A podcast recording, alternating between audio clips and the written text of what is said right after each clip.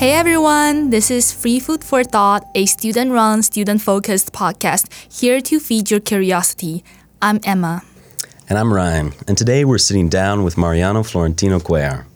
Justice Cuellar served for nearly seven years on California's highest court, where he wrote opinions addressing a wide range of issues, including separation of powers and federalism, policing and criminal justice, international agreements, and climate and environmental policy.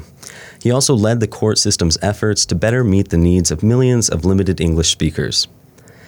He served two U.S. presidents at the White House in federal agencies and was a faculty member at the Stanford University for two decades. A member of the American Academy of Arts and Sciences, Justice Cuellar has published widely, including a book called Governing Security The Hidden Origins of American Security Agencies. He is currently a member of the U.S. Department of State's Foreign Affairs Policy Board, as well as the 10th president of the Carnegie Endowment for International Peace. Justice Cuellar, thank you for joining us. It's a privilege to speak with you today. Thank you. It's an honor to be here with both of you. Um, so I w- want to start with your upbringing. I understand you were born in no- northern Mexico and later immigrated with your family to California and attended high school here. Could you tell us more about your upbringing and how it affected your academic and career trajectory? Thank you. Well, in many ways, I think my childhood was not that different from many kids growing up on the border, where you're familiar with two countries, you have family on both sides of the border. You realize that the border between Mexico and the U.S. can be a complicated place with um, some uh, food for thought, with uh, TV and radio broadcasts across the border, people across the border. But in other ways, I think I, I was lucky. I had uh, some parents who were keen to see my brother and me do well in school. They'd had some chance to live in the U.S. before. I'd had a little chance to live in the U.S., but mostly had been growing up there on the border.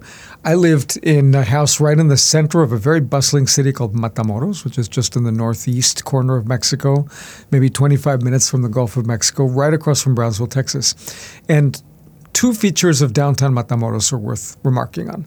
The first is that it was very crowded, somewhat with people who were using the border as a way station and hope to go somewhere else in Mexico or maybe to cross the United States or to find their way into, you know, some other part of Matamoros. But the other is that my grandmother on my father's side lived five blocks away. So a lot of my childhood in those border years was just going back and forth, back and forth from our house at one end of downtown, about six or seven blocks away, to my grandmother's house, where there were dogs and cats. No, not cats, actually. There were dogs and many, many, many birds, and always a great smell of amazing food.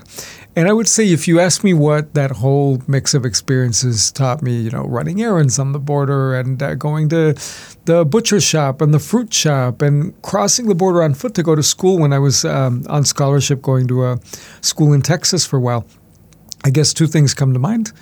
The first is that almost everything that seems simple on paper, like where one country ends and another begins, is complicated in practice. How you administer things, implement things, like what actually happens at the border, what happens when you run a city that's both for people who are traveling and itinerant as well as people who are the long term. And then probably the other is that countries are different, and certainly the U.S. is very different from Mexico. I feel very lucky to be an American. I think often about my Mexican culture, but I feel very lucky to be an American. But it's also true that countries are interdependent, and no matter how hard they try, issues involving water quality and air quality and transnational crime and migration and public health are constantly entangling countries together. How would you say that community where you grew up and that sort of ongoing relationship between America and Mexico has changed over the years since since you were a child? So it's changed somewhat. I went back very often in in the early years when I'd moved away, probably at least once a year. Now I go less often. So as trade between Mexico and the U.S. increased, between Texas and Mexico in particular, you had more and more assembly plants that uh, assembled car parts and electronics and whatnot. You had more women in the workforce, often recruited to work in these assembly plants. I think another dimension is that as the city of Matamoros grew and its outskirts grew, and you had Walmarts opening and whatnot, you also had at the same time probably a rearrangement of the illicit, more uh, transnational crime side of things, where this is a story that's told in more detail elsewhere, but but I followed it with some interest from a distance and felt like I could imagine pieces of this playing out where over time, the uh, some of the drug trade, which was more heavily centered in South America initially, but using Mexico as a way station, came to be more focused on Mexico itself, and also at the same time, some of the uh, you know, relationships probably between different folks who were involved in illicit activity that were more cohesive at one point became more fractured, which meant there was more fighting. So the combination of more transnational criminal activity in Mexico and more fighting around it made Matamoros sadly more chaotic, uh, a bit more violent, more challenging for a lot of people who were there. My own childhood had less exposure directly to that, but there was a sense even back then that you, you, could not ignore that the city was a way station and a lot of transnational criminal activity. And since then, I think it got more complicated. How do you believe the conversion around national security has changed since you published Governing Security The Hidden Origins of American Security Agencies in 2013? Where do you think we are headed? Well, in many ways, the conversation has changed quite a bit. In other ways, I think it's not changed that much, or maybe it's gone in, in some circle. And I will not claim for a moment that my book changed the conversation that much, although some people have read it and they tell me they found interesting things there.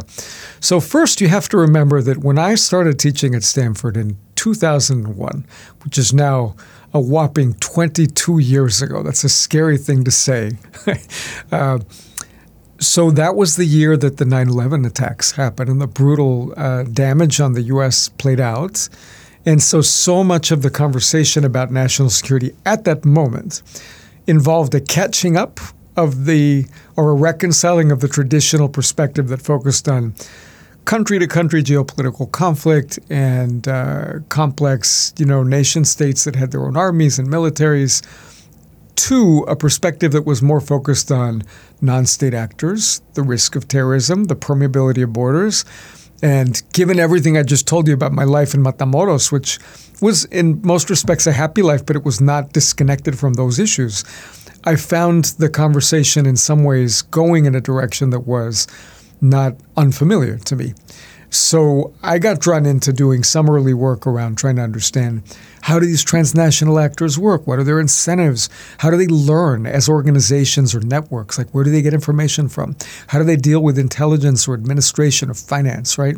I wrote a bit about the laundering of money, how you hide the proceeds of criminal activity and make them look legitimate, how that relates to different kinds of criminal activities, what it was that the financial system could and could not maybe tell us about um, activity connected to terrorism, how to balance those concerns with legitimate concerns people had about privacy or about protecting you know the uh, various kinds of rights that we consider important in this country around free speech and freedom of association.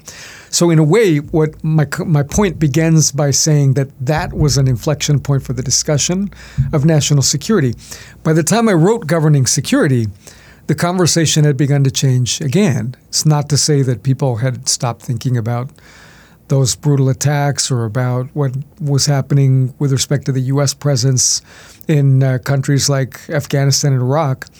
But at the same time, there was also an appreciation that there were other complex risks that the U.S. should prepare for, including changes in geopolitical power in places like Asia. And I was then trying to bring in a third perspective, which was not the non state actors and traditional geostrategic security. It was a theme that went back earlier in history to when nation states were just being created in Europe. And then later on, it resurfaced intensely around the time of the Roosevelt administration, and then certainly again around the end of World War II.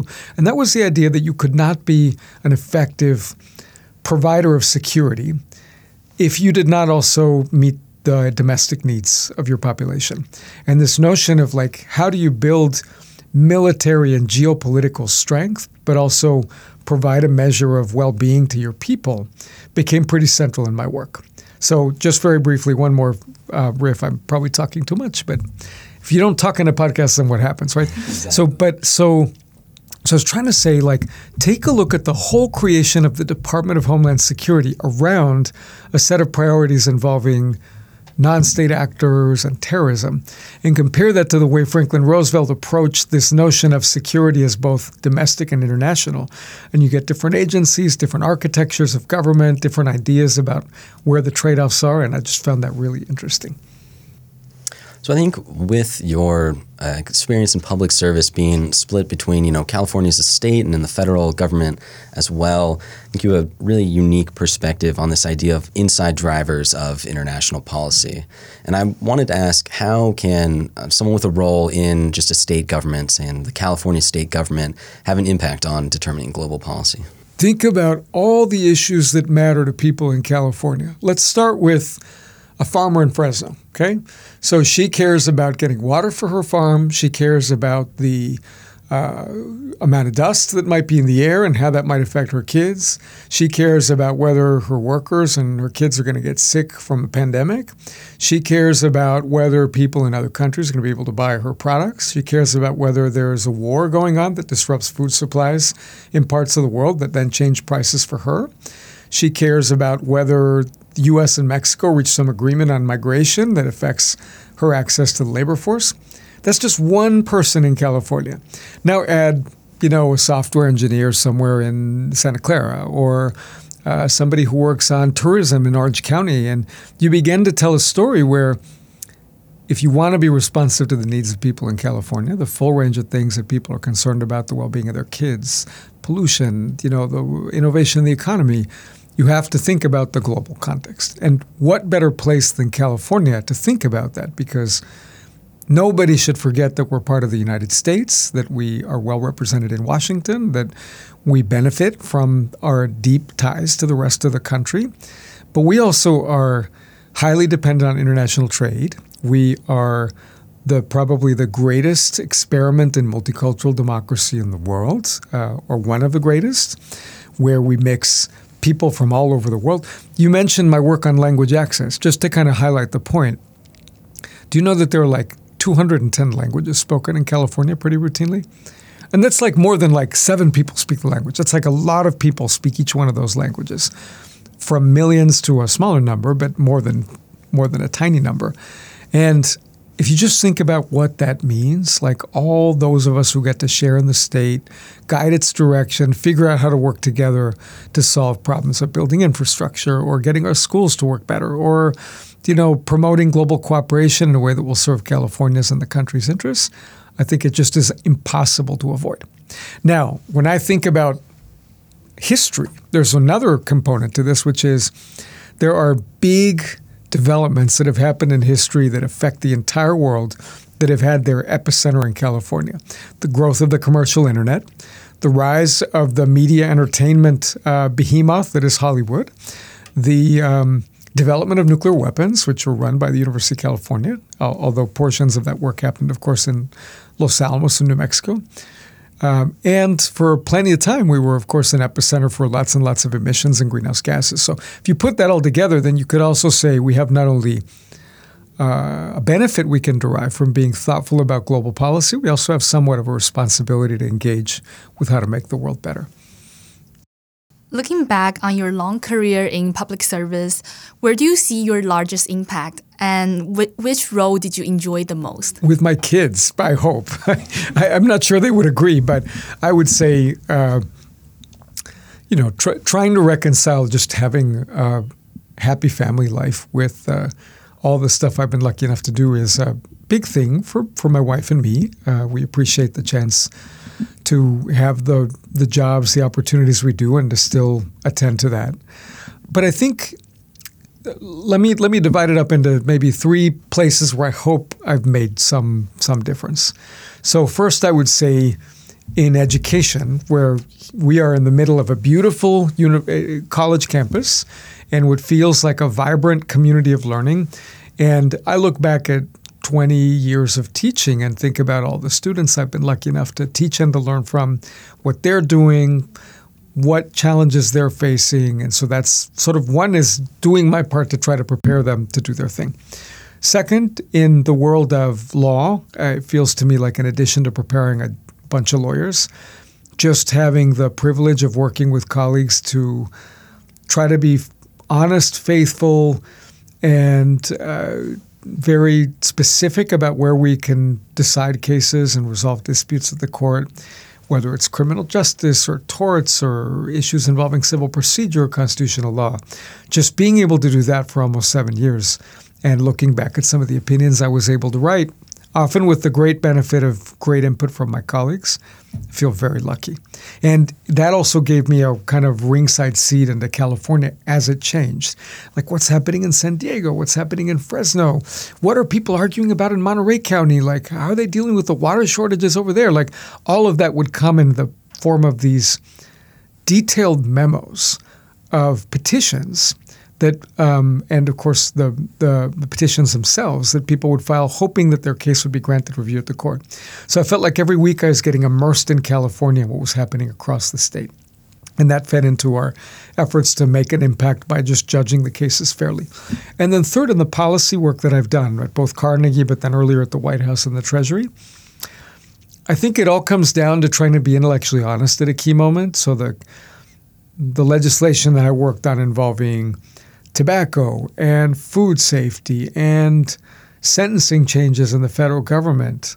The work on language access, which is kind of between law and policy, trying to open doors for people to be able to navigate the legal system without uh, without having to struggle in a language they can't fully understand or speak. I feel like if half of that at least had a little bit of an impact and moved the needle, I'd feel really lucky. So, considering that that long career you've had at the White House, the Treasury, Stanford, the California Supreme Court, and now the Carnegie Endowment. If you could do it all over again, would you follow that that same path?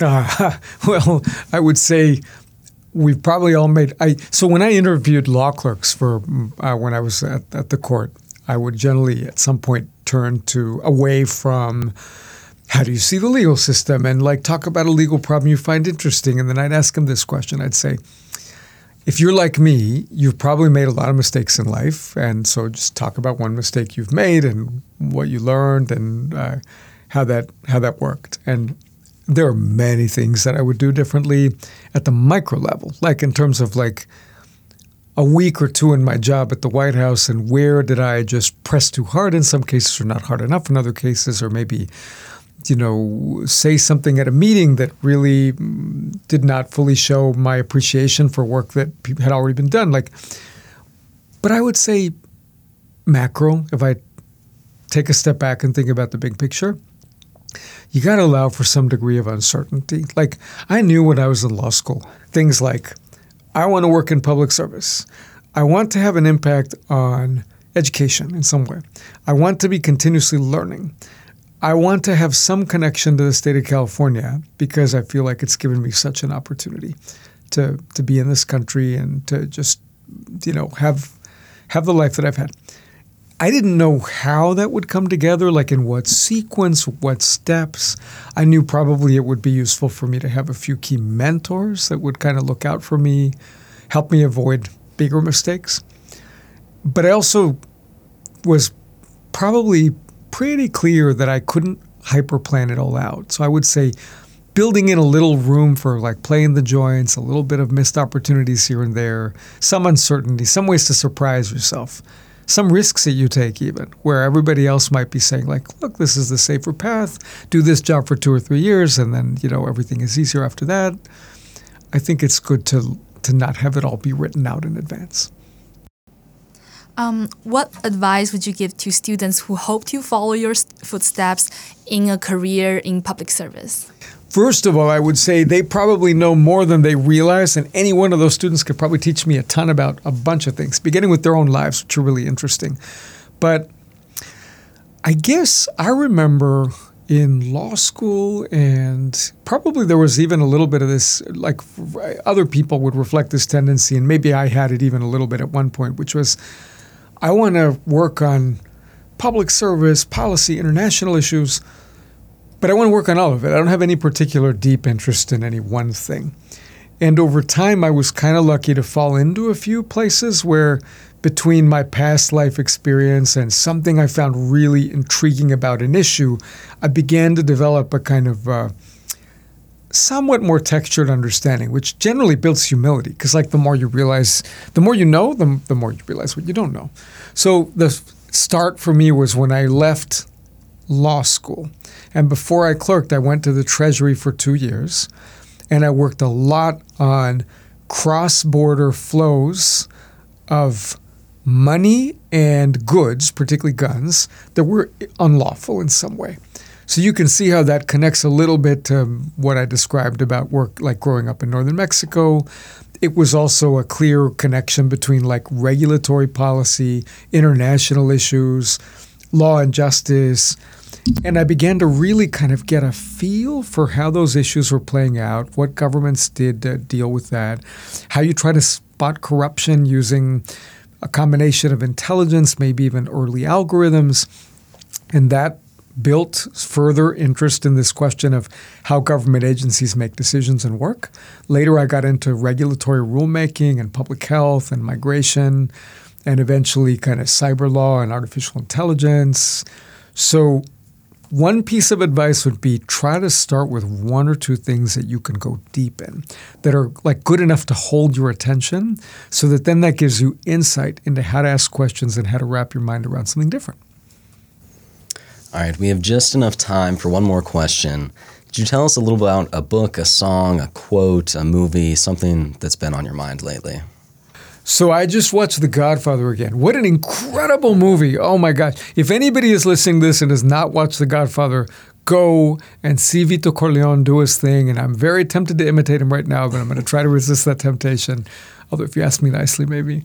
Uh, so why does The Godfather resonate with me? So we we were in uh, my my my son, my wife, and I had a little time off, and we're with some friends in uh, Palm Springs, and we decided we wanted to just watch the movie because uh, had been a while since we'd seen it, and it just blew me away again. I just thought there's so much in that movie about politics, about institutions, about family, about culture clash, apropos of navigating multiple cultures, about trust about the United States and the immigrant experience, about power, like and it struck me that sometimes we set out to do things that may not be all thought out in our minds. That's probably a theme of this. And for me, it goes back to the unruliness of the border in some ways and we might have a partially formed plan. Then somebody else comes and helps us out, just like, you know, Francis Ford Coppola, I guess he was like director number three that was offered the project, and that was an interesting